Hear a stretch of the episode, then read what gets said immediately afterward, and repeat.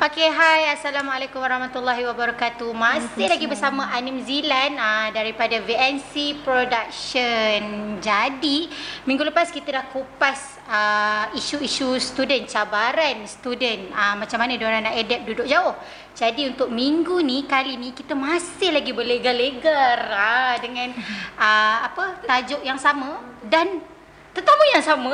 Sebab senang kan, sebab lagi pun diorang adalah third year dengan cerita kan dah habis, maknanya lagi tahun akhir di hujung-hujung hayat lah orang kata kan. Allahu Akbar. Okey, jadi hari ni VNC Production akan buat lagi satu tajuk sama juga, iaitu kehidupan di kampus, tapi kita nak kongsi lain sikit dengan tetamu-tetamu yang sama. Okay, kalau anda tengok episod yang minggu lepas, kita kenal lagi Lina, kita kenal lagi Dini, dan juga kita ada kumbang seekor iaitu Gigi. Hai sikit, hai sikit. Hai guys. Okay, jadi hari ni macam biasa kita nak sembang-sembang santai. Kita nak kongsi macam minggu lepas, macam episod yang sebelum ni. Kita nak tanya tentang kehidupan kampus pula. Yang hari tu kita sebut pasal cabaran, betul tak? Betul. Cabaran macam-macam dah kita dengar, cabaran itu, cabaran ini. Paling rapat dengan kita keuangan lah, dengan student kan. Itu memang kalau tanya je mesti. Ya, betul. Jadi hari ni kita nak sebut pasal kehidupan di kampus. Macam mana kehidupan di kampus tu selama korang 3 tahun, maknanya korang dah tahun akhir, betul tak? Kita kongsi cara belajar korang, cara korang manage masa. Okay, jadi sebelum kita nak tumpu pada satu soalan tu, jadi nak tanya macam mana tanggapan first korang masuk kampus tu, apa tanggapan apa orang panggil first impression first impression korang masuk kampus tu, apa tanggapan dia? Siapa nak jawab? Dini. Dini. Okey, Dini.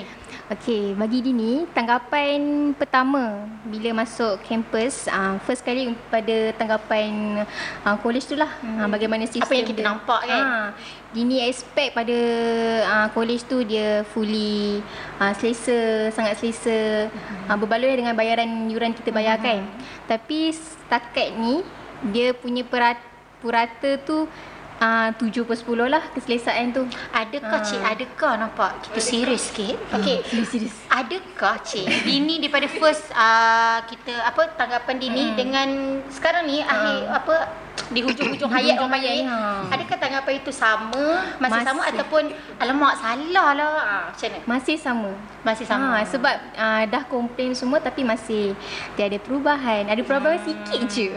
Jadi kalau Gigi dengan Lina, apa tanggapan first korang? Kalau macam cik sajalah nak share kan. Kalau macam akak dulu kan, mula-mula masuk tu macam ya Allah ramainya student, macam boleh ke college ni tampung? Boleh ke college ni tampung? Boleh ke aku hidup dalam suasana yang ramai sangat ni? Sebab mula-mula masuk kan, orang daftar kan, ramai gila dengan mak ayah lagi semua kan. Lepas tu kita tengok padang dia penuh dengan orang. Kita dalam hati ni macam ya Allah, boleh ke aku hidup dengan ramai orang macam ni? Jadi macam mana Gigi dengan Lina? Kalau macam saya, tanggapan tu yang ramai tu betul lah kan, ramai dan banyak.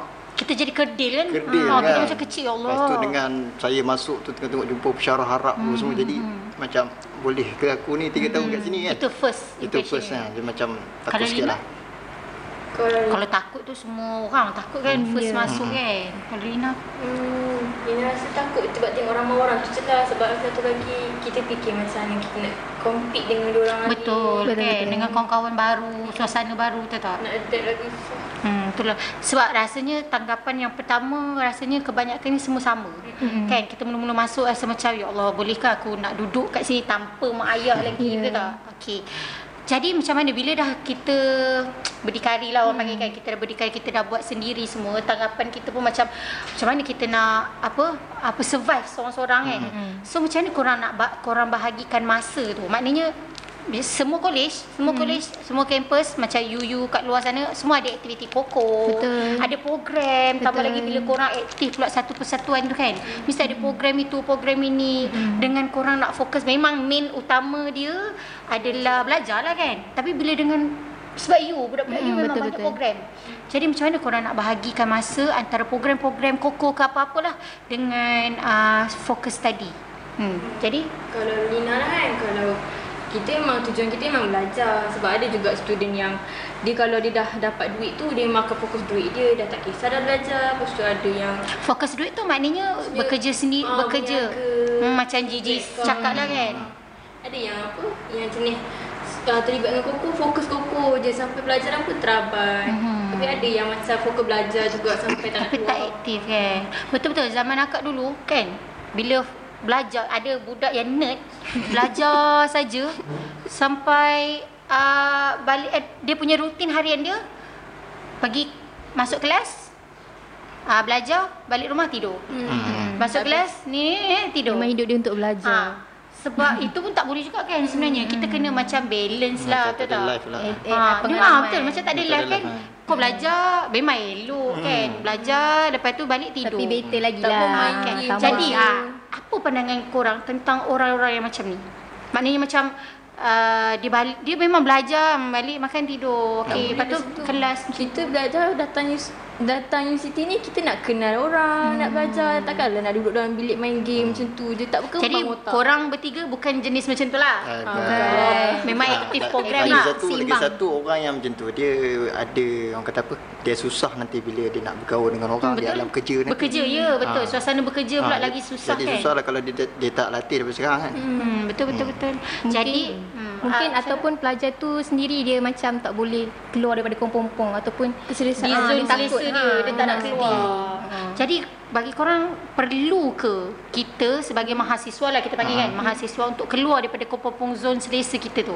Sangat perlu untuk kita gilap kita punya apa yang kita ada sebenarnya. Kita pendam tu keluar. Kadang-kadang kita tak tahu kan. Boleh bercakap, boleh depan mic ni kan. Bagi satu boleh tambah pengalaman, ada soft skill nanti. Ada tak kawan-kawan korang yang macam tu? Ada di sekeliling korang sekarang? Kawan rapat pun ada macam tu. Jadi korang punya sebagai kawan, kita bagi advice lah ataupun ajak dia. Betul, ajak dia program, ajak nanti dia boleh lah adapt. Okey, jadi untuk apa Lina cakap tadi, nak bahagikan masa tu maknanya macam mana? Nak bahagikan masa antara tu? Oh, maksudnya macam kita tahu kita kena belajar, kita fokuslah. Ada masa belajar. Kalau ada masa program, pergi. Lepas tu kalau macam mana nak curi? Macam mana nak curi masa tu? Sebab ada setengah orang bagi alasan kan. Dia macam aduh pukul 9 aku ada meeting, macam mana aku nak siapkan assignment, betul tak? Lepas tu pukul 10 tak boleh pukul 10 aku ngantuk gila macam mana ni? Tambah lagi besok nak exam, aku tak study lagi ni, aku tak study lagi tu, macam mana? So bagi korang macam mana? Kita kena tahu tujuan utama lah kita kat sini, betul tak? Macam fokus utama kita. Memang mak ayah hantar tanggungjawab kita belajar. Untuk belajar. Jadi itu maknanya program ni sebenarnya nilai tambah. Ya betul, nilai tambah seseorang kan. Sebenarnya boleh je cari masa tu.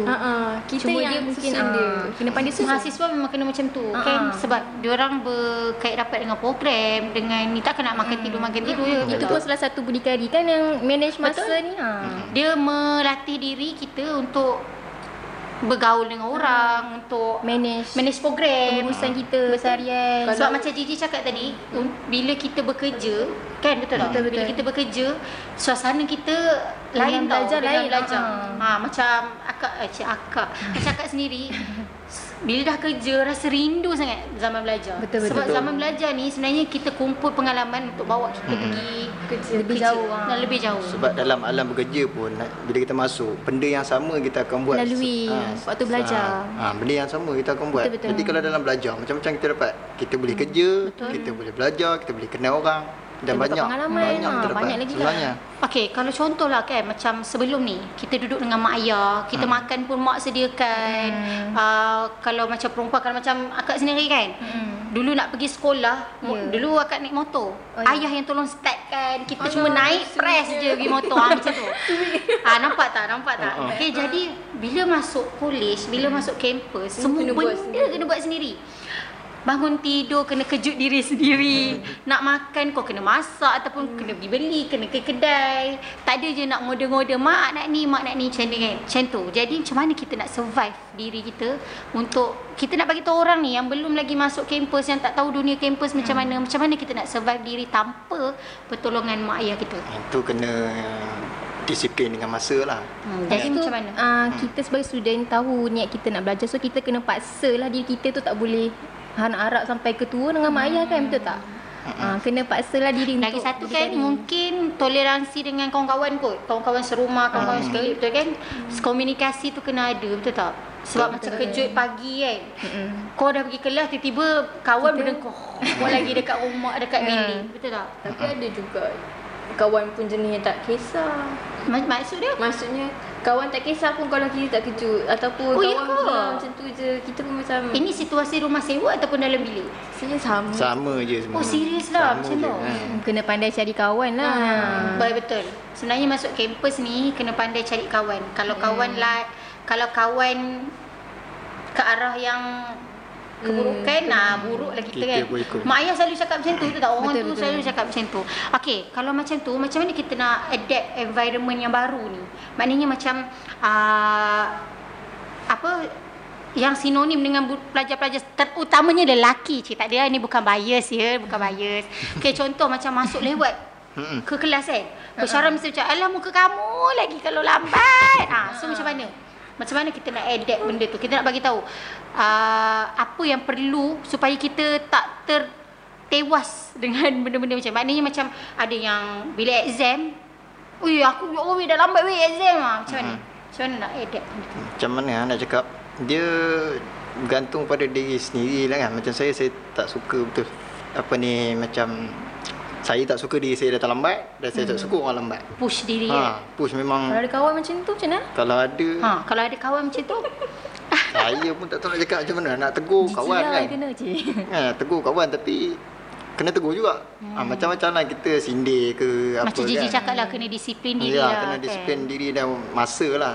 Sebenarnya masuk you ni memang permulaan dia disiplin kan. Kita kena mindset tu kena macam kau kena bangun pagi, kau kena beli makan ke masak dulu, pergi kelas, tengok kelas pukul berapa, memang kena atur benda tu kan sendirilah kan. Daripada sendiri. Okey.